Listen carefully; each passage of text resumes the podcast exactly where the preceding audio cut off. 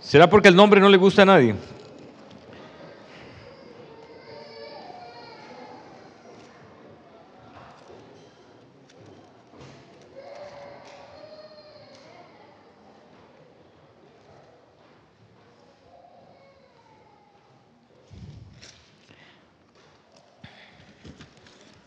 Levanten la mano todos aquellos que en alguna vez en su vida han leído todo el libro de lamentaciones.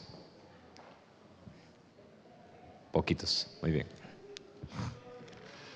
Ok, nosotros no lo vamos a leer todo, pero vamos a leer en el capítulo 3, a partir del versículo 22 y 23. Vamos a leer solamente dos versículos que probablemente sean los más conocidos de ese libro y que muchas personas ni siquiera saben que está, que está en ese libro. 22 y 23. Ok, si usted no trajo Biblia o no trajo algún celular ahí con, con alguna versión, puede verlo a su derecha en el proyector. Dice la palabra de Dios en Lamentaciones 3, 22, dice, por la misericordia de Jehová no hemos sido consumidos, porque nunca decayeron sus misericordias. Nuevas son cada mañana y grande es tu fidelidad. Vamos a leerlo de nuevo. Dice, por la misericordia de Jehová no hemos sido consumidos, porque nunca decayeron sus misericordias. Nuevas son cada mañana, grande es tu fidelidad. Es interesante. Nosotros a veces citamos versos de la Biblia como si nos los supiéramos de memoria y creemos que están en la Biblia y ni siquiera están. Hay algo interesante con estos dos versículos y es que nosotros hicimos una, como una síntesis, como que los unimos y nos inventamos una nueva versión que dice, nuevas son tus misericordias, oh Jehová, todas las mañanas, ¿se acuerda?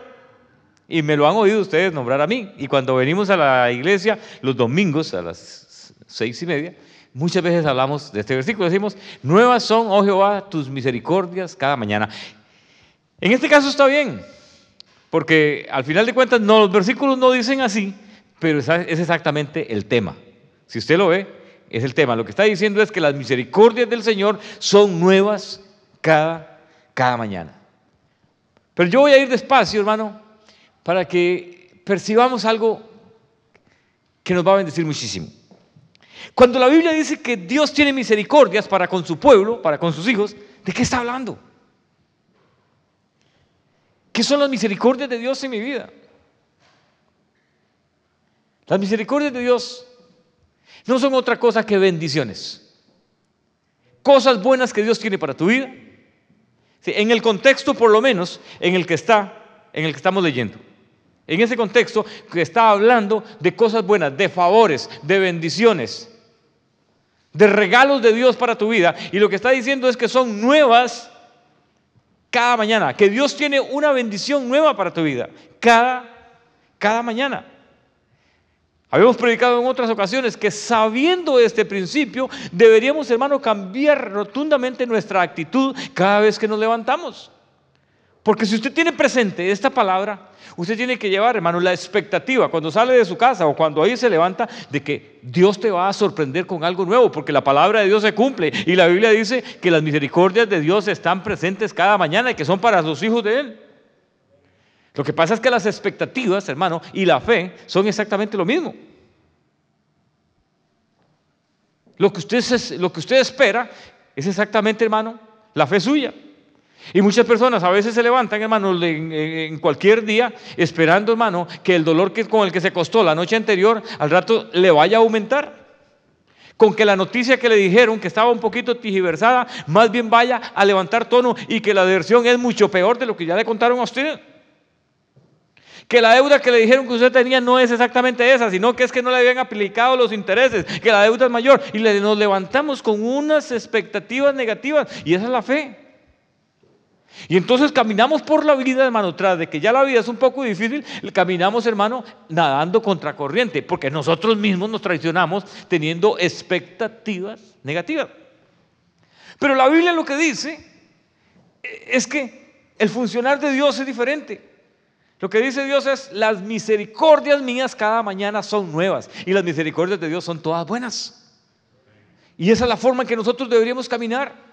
No importa qué, tan dolorosa sea la experiencia por la que usted esté pasando, no importa qué tan temerosa sea la amenaza a la que usted se esté enfrentando. No importa ninguna circunstancia, la palabra de Dios es eterna. Existió antes que usted naciera y va a existir después de que usted se muera, porque ella es eterna y es verdad. Y esa palabra bendita de Dios dice que las misericordias de Dios para tu vida son nuevas cada mañana. Y que Dios tiene una bendición para ti, por encima de diagnósticos, por encima de problemas, por encima de lo que ven nuestros ojos, hermano, más allá, Dios tiene algo extraordinario. Así que, quedamos claros con esto. Las bendiciones de Dios son nuevas cada mañana. Pero pensemos por un momento, ¿y cómo me bendice Dios a mí? ¿Cómo lo bendice Dios a usted? Por favor, sí, salgámonos de, la religión. Salgámonos de, un montón de cosas, hermano, que ya las tenemos cuadradas en nuestra cabeza. Nosotros decimos, hermano, que Dios te bendiga y no tenemos pero ni la menor conexión de lo que estamos diciendo. Simple y sencillamente estamos diciendo, Dios te bendiga como un saludo. No estamos creyendo que detrás de nuestras palabras estamos generando una bendición para la persona a la que estamos bendiciendo. Hermano, ¿cómo estuvo el culto? Uy, bendecido. Pero por Dios, ¿y qué significa bendecido? ¿Qué es un culto bendecido? Que los músicos cantaron, hermano, cinco de alabanza y una de adoración. Entonces el zapateo estuvo bueno. Eso es que bendecido. ¿Es eso lo bendecido? O que cuando cantaron adoración, hermano, no sé, uno levantaba y sentía los pelos parados, miras qué lindo. Bueno, gloria a Dios por eso, gloria a Dios por eso. Pero ¿serán esas las bendiciones de Dios? Puro pelo parado y zapateo.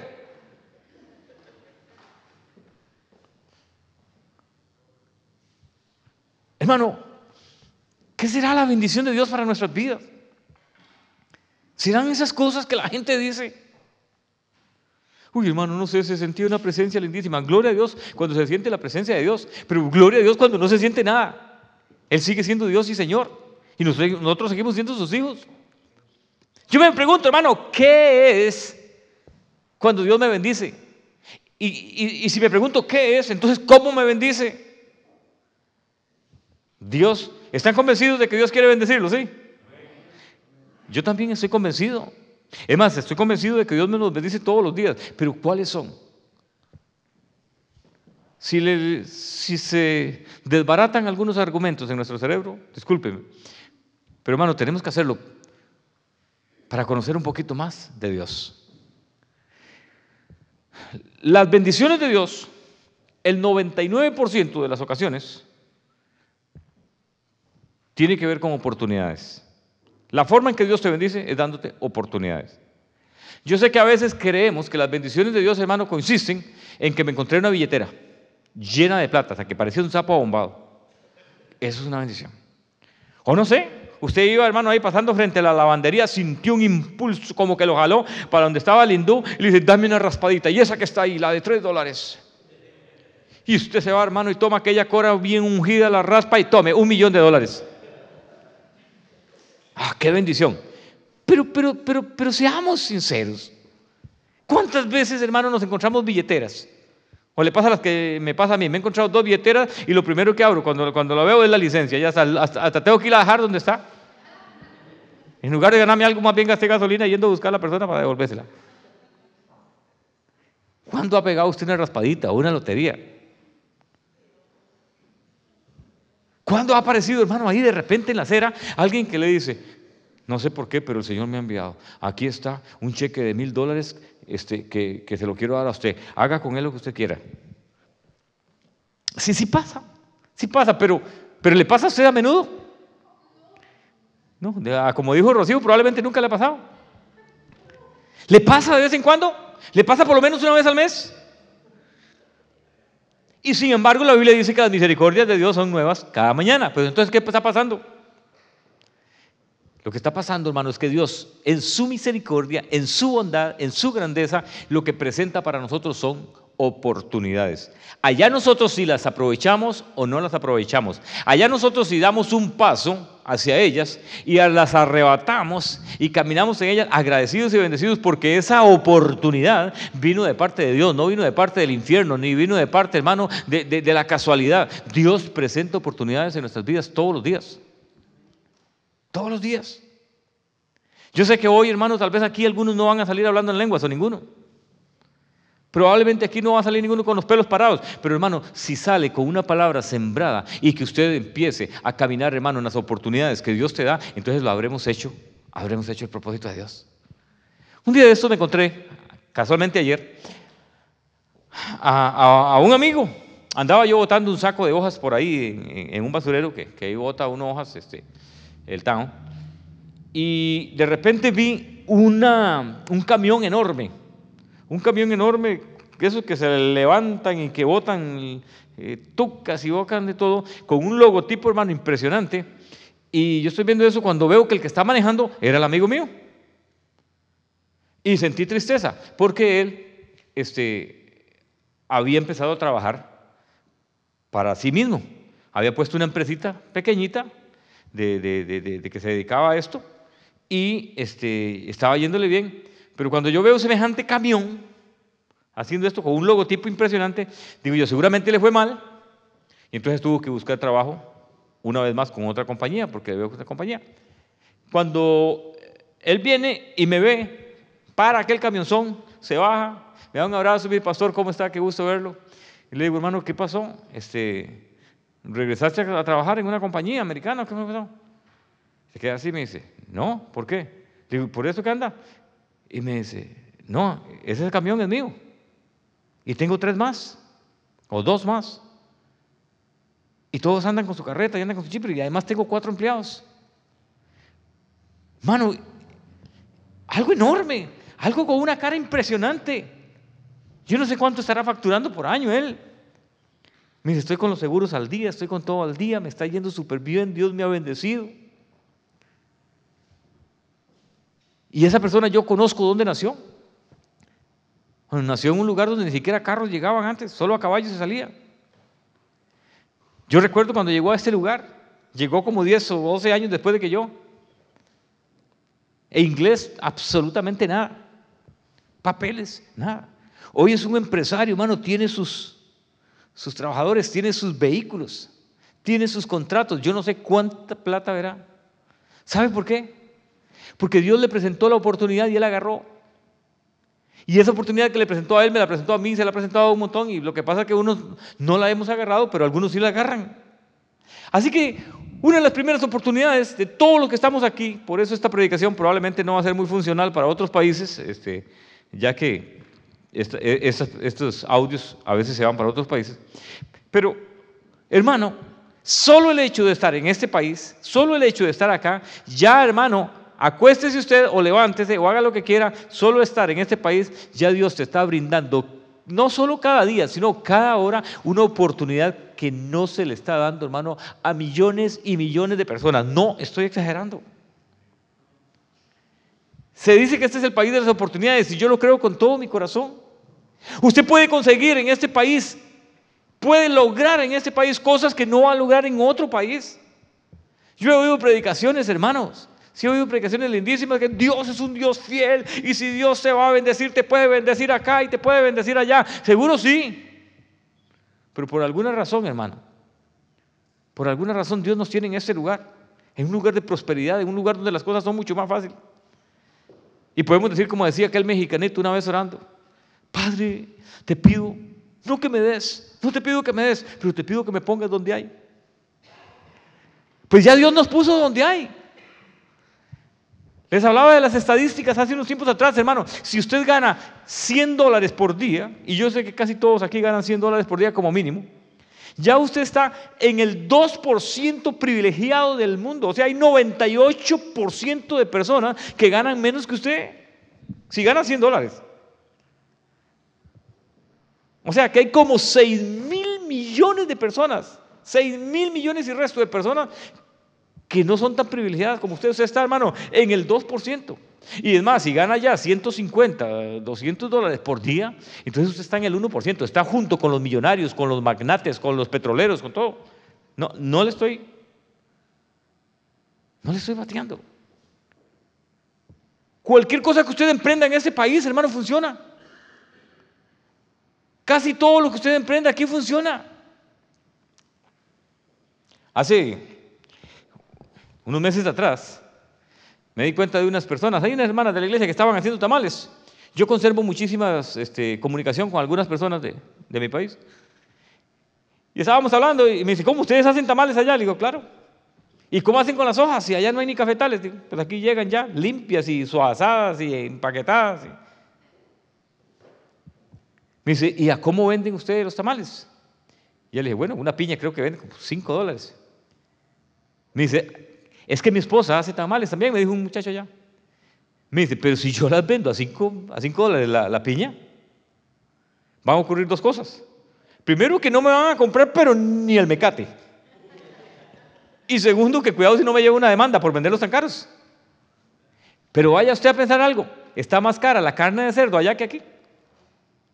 Entonces las ganancias son infinitamente chiquititas. Y trabajar, hermano, cinco veces más para poder ganar la mitad de lo que usted gana acá. Este país es impresionante. Este país es impresionante. Este país, hermano, tiene unas oportunidades que no tienen otros. A nosotros creemos que Europa es, lo máximo en economía. Nosotros creemos, hermano, que Europa está por encima en un montón de cosas. Hay algunas cosas por las que está encima, pero no por la economía. Recientemente, yo, no recientemente, hace como un año, estuve en Portugal. Y cuando yo llego a un país, hermano, le empiezo a preguntar a las camareras y a las otras y al otro todo, cuánto ganan y todo. Me encanta, me encanta saber cuál es cuánto, cuánto es lo que ganan las personas y cómo viven, cuánto pagan de renta. Y me di cuenta, hermano, que Portugal, que es de Europa, que caramba, que Lisboa aquí, que Lisboa allá. Y estas personas, hermano, no tienen, tendrán apenas como el 50% del poder adquisitivo que tenemos nosotros.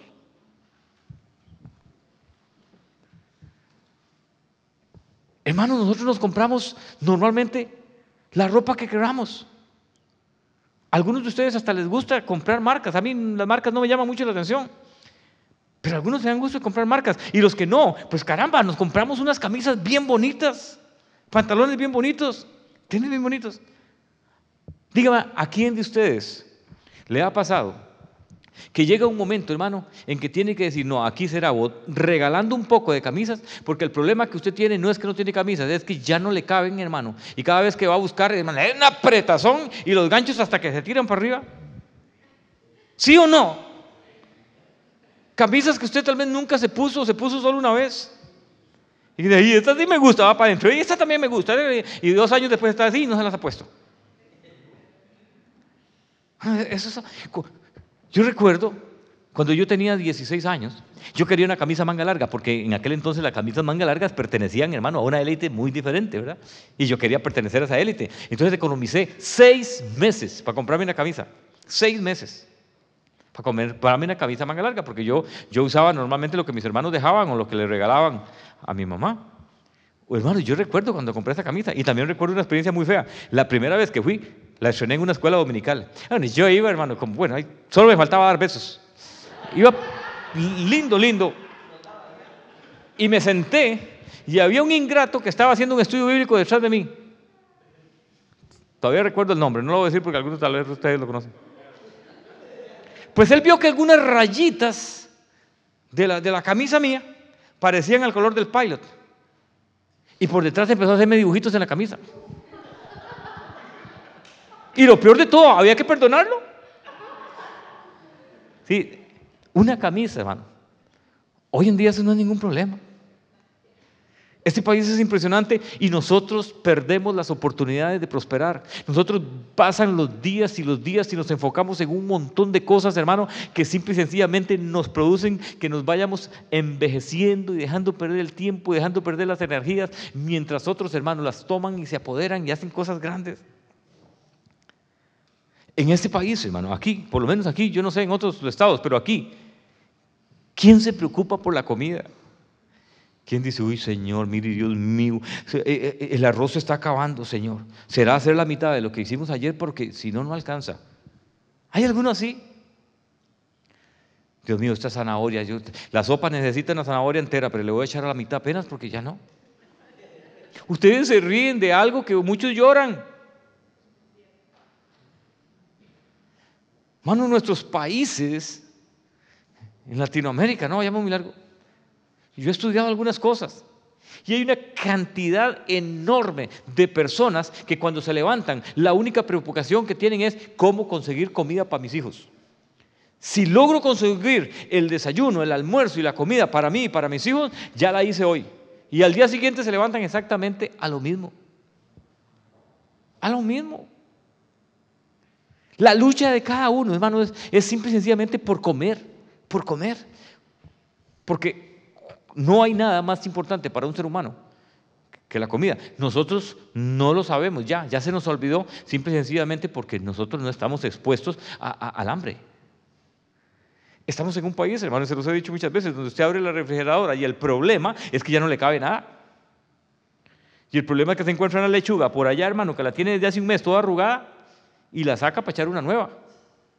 Porque no se la comió, porque no la vio. Vaya a ver en nuestros países o en nuestros tiempos, hermano, cuando estábamos allá, que no había lechuga que se perdiera, ni había zanahoria que se perdiera. Podía encontrar un par de zapatos de vez en cuando en la refri, hermano, porque ya no había nada que echarle, pero... Pero estamos en un país donde la comida, hermano, sobra. Usted sabe que nuestros países les cobran impuestos a la comida, a la canasta básica. Y no solo le cobran impuestos, sino que incluso se los están aumentando. Uno le cuenta a la gente de allá, hermano, que en Estados Unidos, un país donde ganamos cinco, seis o siete veces más que allá, y de aquí usted va, y usted sabía eso, porque hermanos, hay gente que ni siquiera piensa en eso. La comida está exenta de, impuestos aquí, ¿usted sabía? Vaya a ShopRite, se queda viendo a ver dónde le cobran los taxes de la comida. Usted le, dice que le cuenta eso a, nuestros, a nuestros hermanos allá en otros países, hermano. Y dice, ¿qué? Cualquier cosa que usted haga aquí prospera. Se pone a hacer usted arepas, hermano, y hay un montón de colombianos que se las van a comprar al tres o cuatro veces más de lo que las venden allá en Barranquilla. Se pone a hacer tamales y los vende súper bien. Póngase a hacer lo que cualquier hermano y en este país prospera. Pero esas oportunidades, hermano, vienen de parte de Dios. Dios te concedió que de alguna u otra forma llegaras a este país. Y también podemos desperdiciarlas. Porque las oportunidades tienen una característica un poquito difícil y es que son pasajeras. No crea usted que nosotros vamos a seguir viviendo en la misma vida toda la vida. No crea que la oportunidad va a estar abierta siempre. Así que seamos agradecidos con Dios, pero no solamente, hermanos, sentémonos ahí a esperar a hacernos viejos. Aprovechese que está acá porque hay millones, no, se lo voy a poner claro, hay miles de millones de personas que desearían estar en este país. Me han contado que los chinos, cuando llegan a ese país, vienen y la forma en que se los traen es que pagan como 20 mil o 25 mil dólares para traer. Y el que les paga para traerlos, este, los hace trabajar en su restaurante 12, 14 horas por día, pagándoles una miseria. Y todo lo que les paga se lo reciben él mismo porque está pagando la deuda por haberlos traído. Y trabajan 10, 12 años prácticamente como esclavos, para que después de 12 años decir, soy libre, ahora sí voy a empezar mi negocio, ahora sí voy a empezar mi restaurante, ahora sí. ¿Nosotros estamos expuestos a eso? Nunca, hermano, nunca. Mi pregunta es, ¿hemos dejado oportunidades? Yo creo que sí. Hemos dejado oportunidades por temor o por pereza o simple y sencillamente porque le creí a otra persona que me dijo, oiga, no se meta en eso, eso es un problema. No, no, no, no se meta en eso. Viera usted qué cosa. Y mientras alguien nos dice eso, hermano, uno le pregunta a la persona, ¿y usted ya se metió? ¿Usted tuvo la experiencia? Pues no, pero a mí me han contado. Y mientras tanto, hermano, cantidades y cantidades de personas viven en este país, hermano, y desaprovechan la oportunidad de sus vidas, de haber hecho una fortuna, de haber creado una empresa, de haber creado un fondo en sus países, hermano, de haber ganado intereses, de haber asegurado su futuro. ¿Cuántas personas, hermanos, regresan desde este país y tienen que buscar el pasaje o alguien les regala el pasaje para poderlos enviar? Porque ni eso pudieron hacer. Perdieron la oportunidad, pero Dios las dio. Pues todos los que estamos en este lugar, hermano, yo quiero recordarles esto. Tal vez saqué mucho tiempo para decirlo. Pero hermano, por Dios, cada mañana que usted se levante, aunque usted no tenga absolutamente nada, solo el hecho de estar en este país, usted tiene una bendición de Dios, una misericordia de Dios. Y es que todo el panorama lo tiene abierto para ver qué hace, para ver qué crea, para ver en qué se mete, para ver cómo prospera, porque este es un país de las oportunidades. Aprovechese de él, aprovechese de él.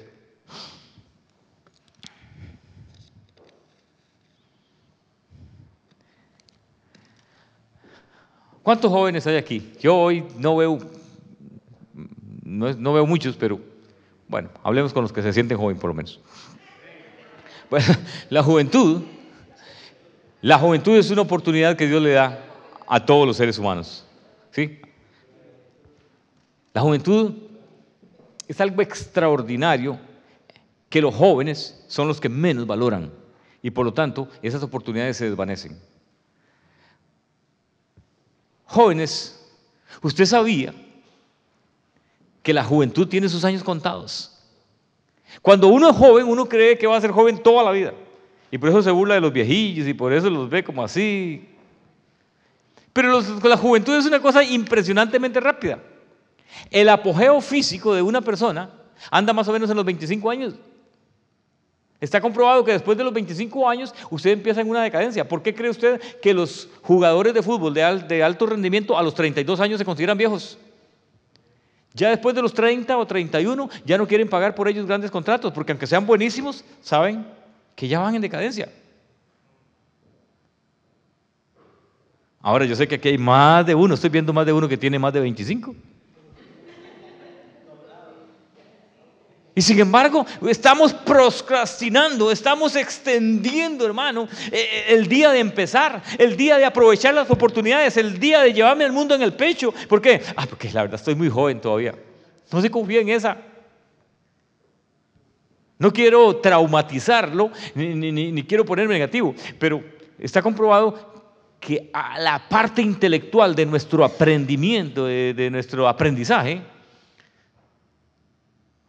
se desarrolla más o menos desde que nacemos hasta los 20 años. Y a los 20 años nuestra memoria empieza a fallar un poquito. No significa que ahí empezamos ya y nos caemos completamente. No, no, no. Lógicamente a los 25, a los 30, a los 40, eh, hay un montón de facultades que conservamos. Pero el máximo de nuestra capacidad para aprender cosas llega como a los 20, 21 años. Y usted que tiene 25 dice, no hombre, yo voy a esperar para después empezar. Hay gente, jóvenes que cometen el error de salir del colegio y después decir, ¿sabe qué? Estoy con pereza, voy a darme un añito de vacaciones, pero después regreso al colegio. El error de sus vidas. Hay un estudio, hermano, de un porcentaje altísimo de muchachos que hacen eso, nunca regresan. Nunca regresan. Y si regresaran, ¿para qué perder tantos años? ¿Para qué perder tantos meses? ¿Para qué perder si la juventud se nos va? Hay que aprovecharse de la juventud. Hay que aprovecharse de las fuerzas. Hay que aprovecharse de que en la juventud hay un entusiasmo, hermano, que no hay ni que provocarlo. Simple y sencillamente está ahí. Hay que aprovecharse de todas esas fuerzas, de todas esas habilidades. Ya después de los 30 y resto, hermano, empieza usted a dolerle todos los resortes, empiezan, hermano, solo tronaderas, todas cosas horribles. Y gloria a Dios, hermano, porque aquí seguimos adelante en el nombre de Jesús, pero desaprovechamos aquella oportunidad. Yo oigo muchos jóvenes haciendo este error, diciendo, más adelante, más adelante. No cometas error, haga lo que usted puede hacer, hágalo, hágalo hoy, porque Dios si quiere bendecirte, no te va a traer un montón de dinero caído del cielo. Lo que Dios va a hacer es darte oportunidades, presentarte oportunidades cada, cada día. Y solo el hecho de la vida es ya una oportunidad enorme.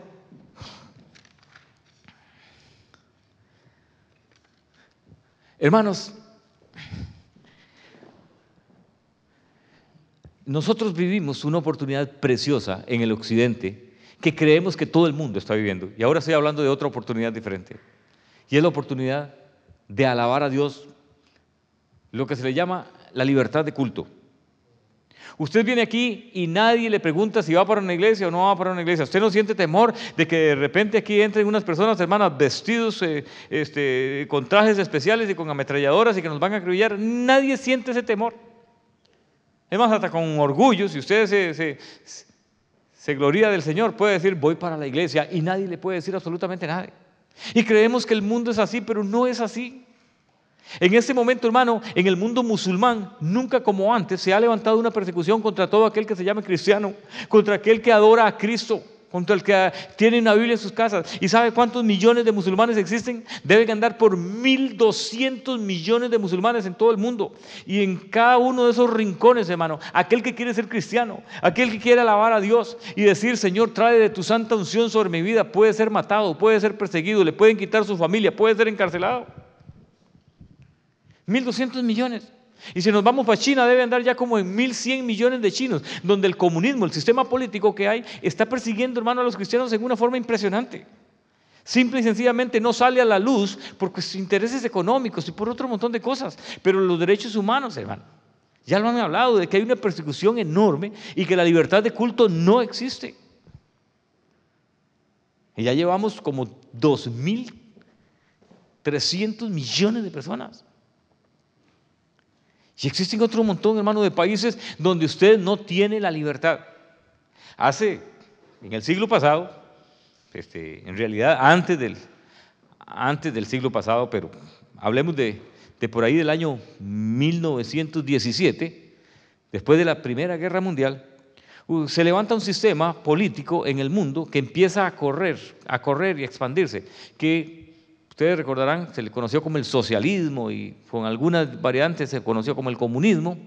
Y Rusia se expandió y Rusia conquistó su poco de países y después sembró satélites en diferentes focos de la Tierra porque el socialismo quería extenderse a una velocidad impresionante.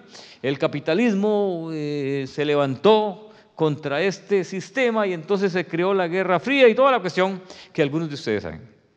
Pero una de las cosas que tenía el socialismo o que tiene, es que se levanta contra todo lo que es Dios. El socialismo no, no quiere que ninguna persona ponga su esperanza en algo que no vea. Y por eso algunos de sus eh, eh, autores y sus escritores promovieron y dijeron que la religión era el opio del pueblo, o sea, que adorar a Dios, que meterse en la creencia de Dios era simple y sencillamente como drogarse, que las personas vivían drogadas, que las personas vivían simple y sencillamente en otro mundo que era falso a causa de las creencias en Dios.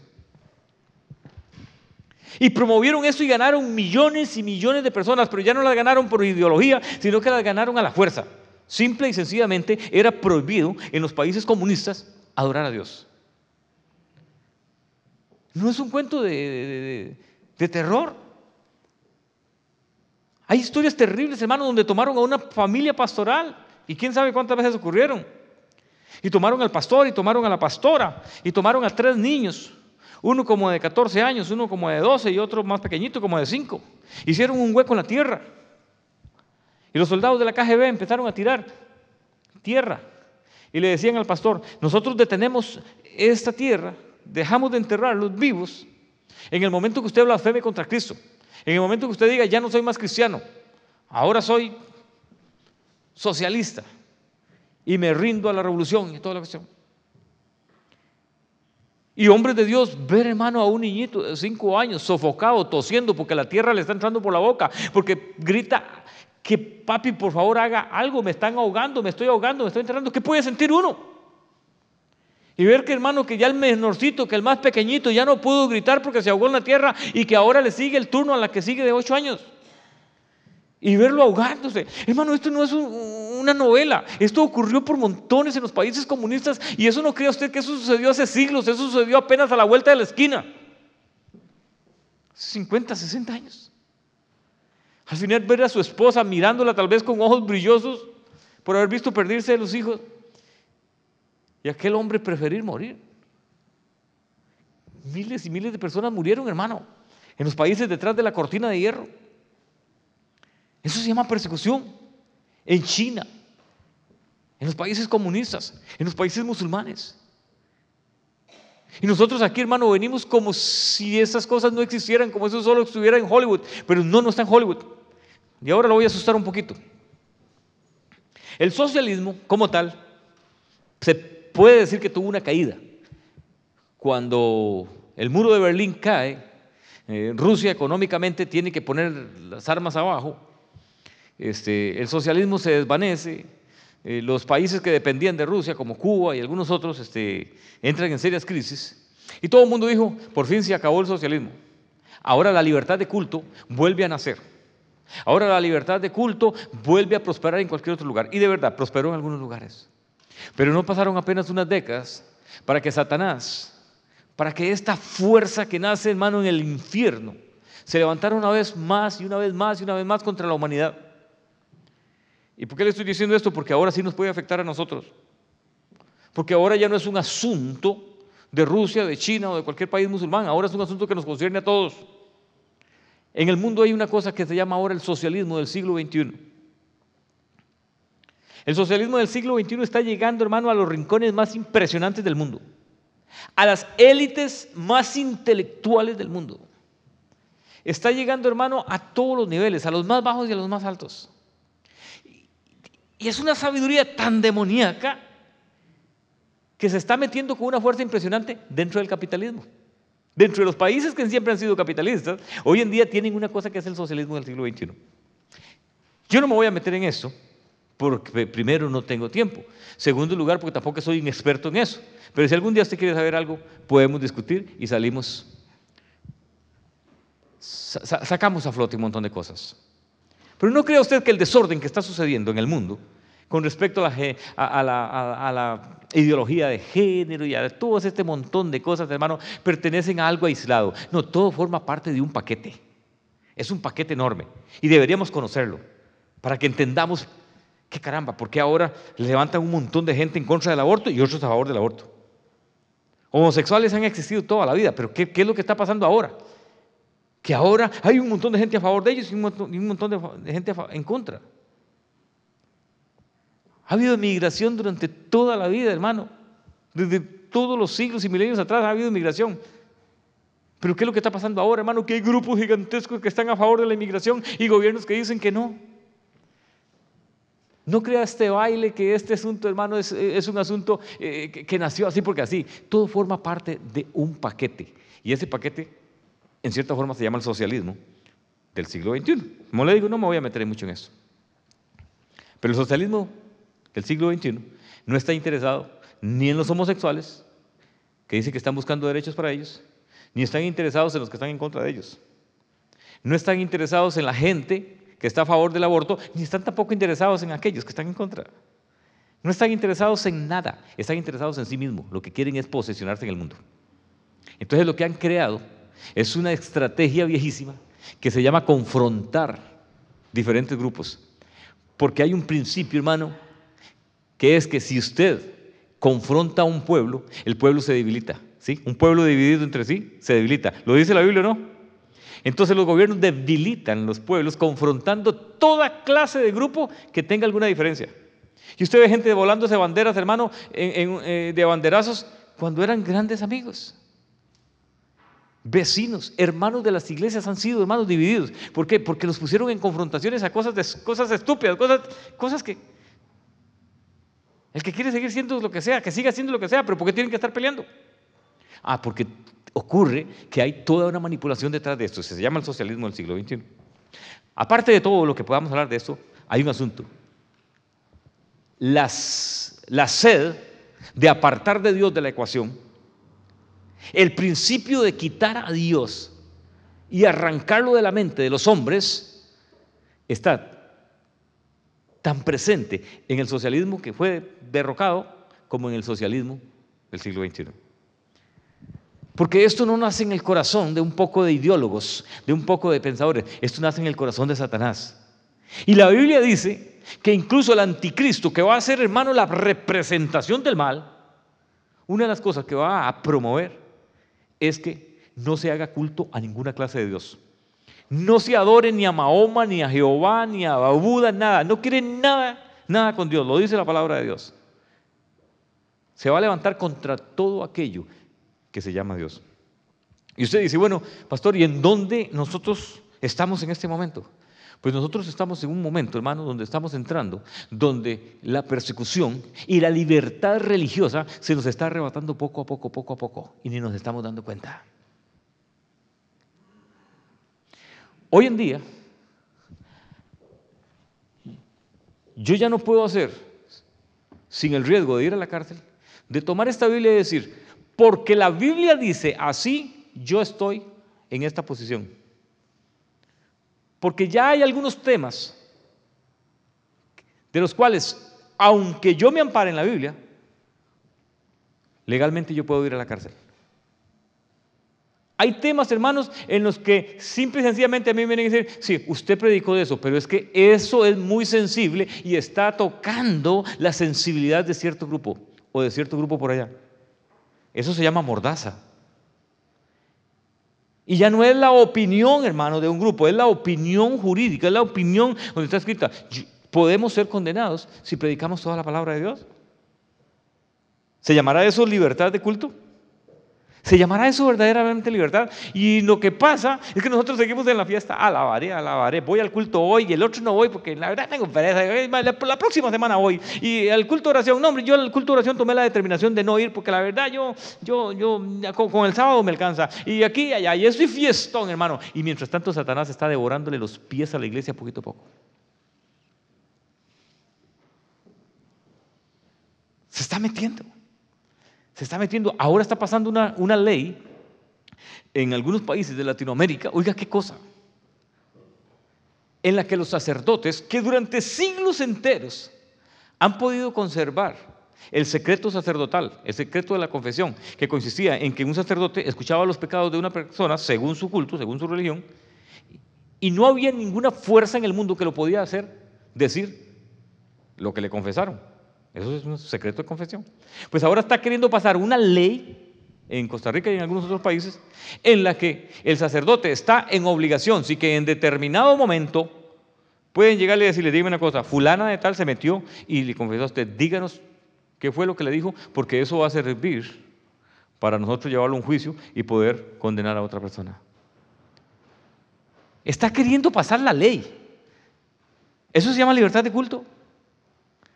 Eso no se llama libertad de culto. Poco a poco se está estrechando y estrechando en los países occidentales de una forma en la que nosotros no nos damos cuenta. Montones y montones de lugares, hermano. Hoy en día los sonidos de las iglesias están siendo monitoreados con escáneres de sonidos, no sé si así se llaman, pero con sensores de sonido para ver si el culto está haciendo mucho ruido y entonces le cae salubridad y le caen organizaciones para decirle ustedes están haciendo mucho ruido. Y tal vez a unas cuantas cuadras hay una cantina con la rocola puesta, con el sonido puesto, hermano, o un salón de baile y aquellos vidrios a que vibran y a ellos no les dicen nada. Eso está sucediendo. Dijo un senador de los Estados Unidos un día de estos, algo que nos impresionó. Dijo, a como yo veo que van las cosas en los Estados Unidos, muy pronto estaremos viviendo los días de la persecución que se vivieron en la antigua Roma. Donde ya no podemos hacer las cosas que nosotros creemos según la palabra de Dios, donde no se puede predicar la palabra de Dios según lo que ella dice, donde no podemos hacer un montón de cosas. Y eso se llama, hermano, persecución. Ahora, ¿me asusta a mí eso? No, no me asusta para nada. ¿Me toma por sorpresa? Para nada. O sea, la Biblia dice que tenía que venir. Más bien la Biblia dice que cuando veáis todas estas cosas venir, erguid vuestras cabezas, caminad erguidos, porque vuestra redención está cerca. Yo soy de los que aprendí en el pasado que desgraciadamente el hombre a veces tiene, hermano, que verse sometido a problemas y a circunstancias difíciles para buscar a Dios. Cuando yo tenía como 18 años, sí, como 18 años, me llamó mi pastor y me dijo, vaya a tal lugar porque se quedaron sin pastor y, y hoy no hay predicador. Imagínense, yo no había predicado nunca. Me prediqué una, mm, preparé una predicación que no recuerdo cómo fue. La cosa fue que la prediqué. Regresé y me dijo el pastor, ¿cómo estuvo todo? Le digo, pues no sé, espero que bien. Me dice, pues la próxima semana tiene que volver otra vez porque tampoco hay pastor. Tenía yo 18 años. Y yo regresé, tenía que caminar tres horas para llegar hasta la iglesia y después tres horas para acá, con un paraguas.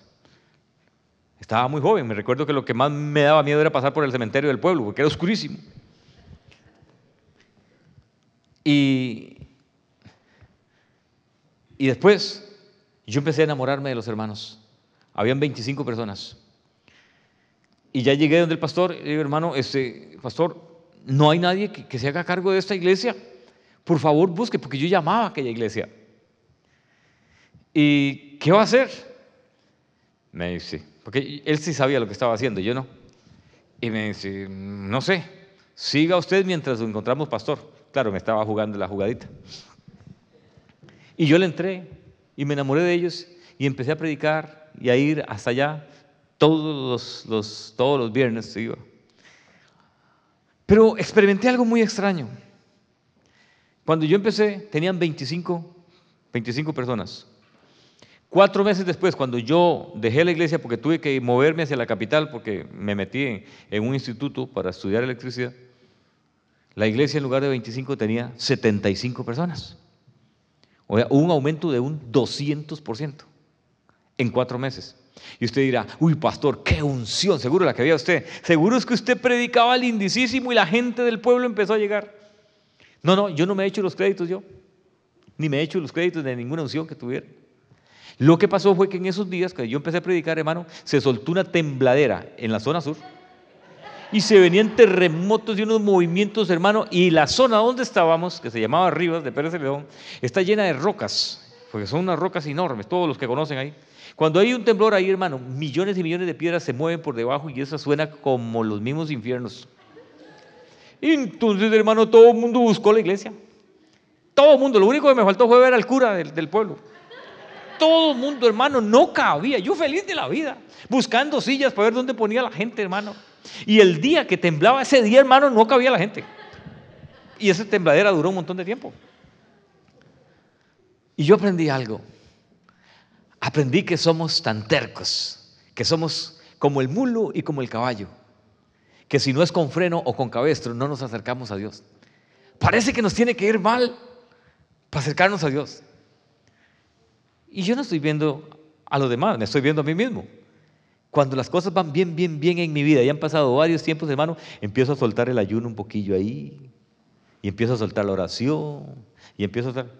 Y de repente se viene un problemón, hermano, y se me sacude el piso, hermano, y ya usted me ve levantándome en la madrugada sin ningún problema, sin ningún sueño ni nada. Pero no esperemos que eso suceda. Hermano, si Dios quiere bendecirte, Dios te va a dar oportunidades. Y Dios te está dando oportunidades. Todos los días de la vida usted se levanta en este país, hermano, y tiene por delante el mundo. Con la ayuda de Dios usted puede hacer cosas extraordinarias. Tome el temor y aléjese de él. Éntrele a todas esas cosas, hermano, que usted no le ha entrado. Anímese a hablar aquellas cosas que no ha hablado. Anímese a pedirle perdón a aquellas personas a las que no le ha pedido perdón. Anímese a hablarle de Cristo a aquellas personas a las que no les ha hablado de Cristo. Anímese a empezar, anímese a empezar esa empresa que usted por puro temor nunca lo ha hecho. Estamos en un país de las oportunidades. Y el que presenta las oportunidades no es el diablo, es Dios. Cuando Dios quiere bendecirnos, nos da oportunidades. Aprovechese de estar en este lugar. No espere a quedarse sin trabajo, hermano, para, para inventarse algo. Aprovechese antes de eso. No espere que tiemble.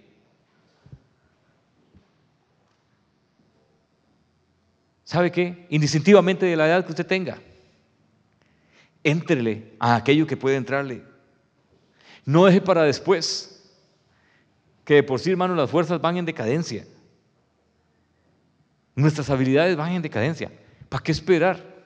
Entrémosle en el nombre de Jesús a hacer aquellas cosas, hermano. A ver, si es una oportunidad, es Dios que la está dando, que me la está abriendo, que me la está presentando y Él me va a ayudar.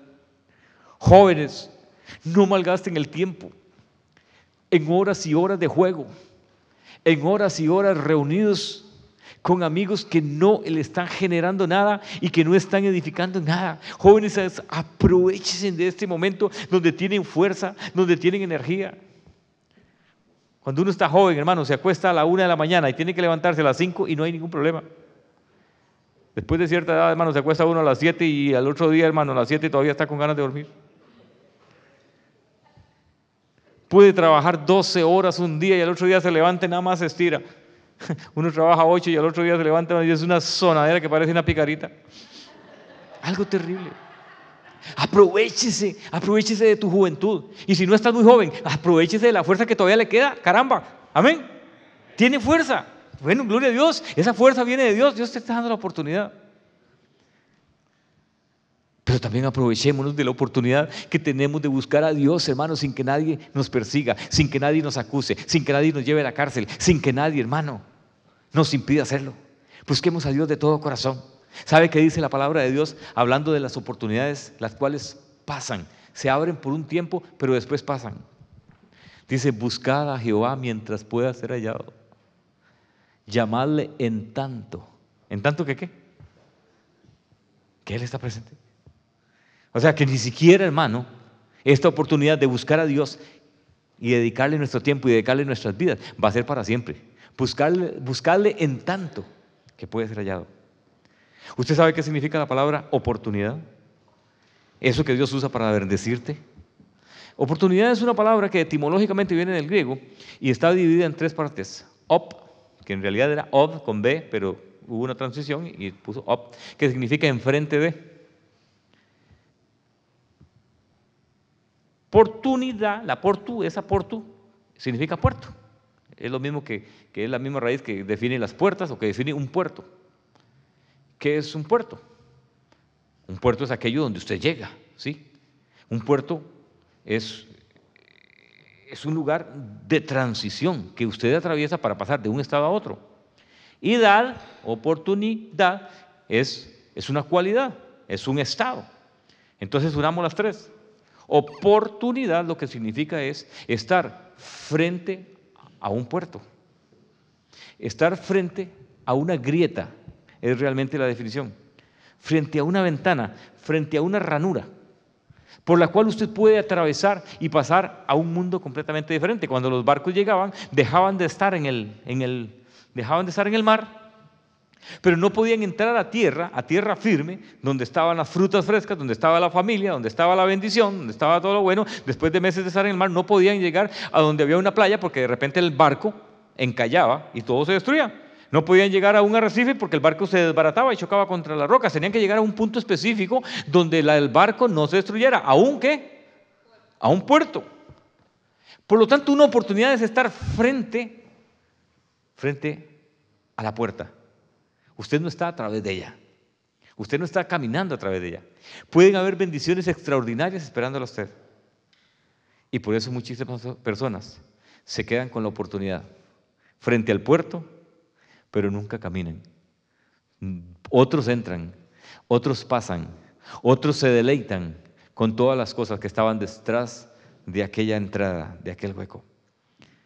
Hermano, Dios quiere bendecirte, yo lo sé con todo mi corazón, porque Dios es un padre y todo padre quiere bendecir a sus hijos. Todo padre quiere que le vaya bien a sus hijos. Pero la forma que Dios nos bendice a nosotros no es, hermano, haciendo cosas extrañas.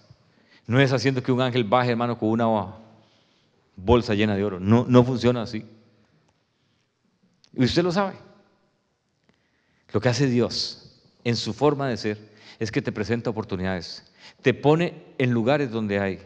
Te pone en lugares donde tú puedes dar un paso y atravesar aquel puerto para caminar en lugares mucho más preciosos, en lugares bendecidos, en lugares de más alegría.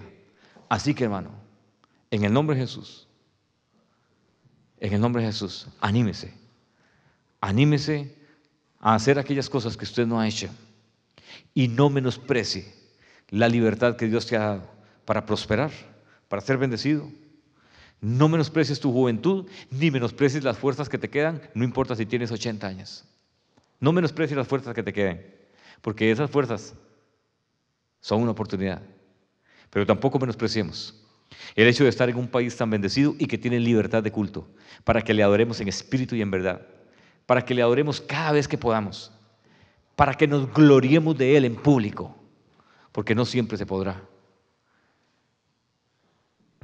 Y si lo haces te va a costar muy caro. Aprovecha la oportunidad, echa para adelante, que al final de cuentas, el que genera las oportunidades y el que las presenta, recuerde, no es el diablo, es Dios. Y Dios está presentándolas. Y yo siento que Dios se entristece cuando tenemos oportunidades y no atravesamos a través de ellas. ¿Cuántas veces habremos dicho, Señor, no, esa no? Señor, no, más adelante. Señor, qué pereza. Señor, Dios nos ha llamado para ver cosas lindas y extraordinarias y Él lo va a hacer a través de las oportunidades que ya nos está dando. Padre, en el nombre que es sobre todo nombre.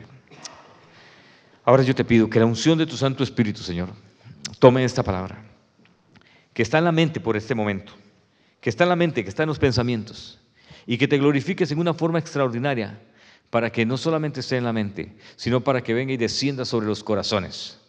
Para que en el nombre de Jesús todo temor, para que en el nombre de Jesús todo temor, toda inseguridad y toda debilidad, Señor, desaparezca y podamos en el nombre de Jesús, Señor, atravesar las oportunidades, aprovecharlas, caminar en ellas, aprovechar el tiempo, Señor, y caminar en la dirección correcta.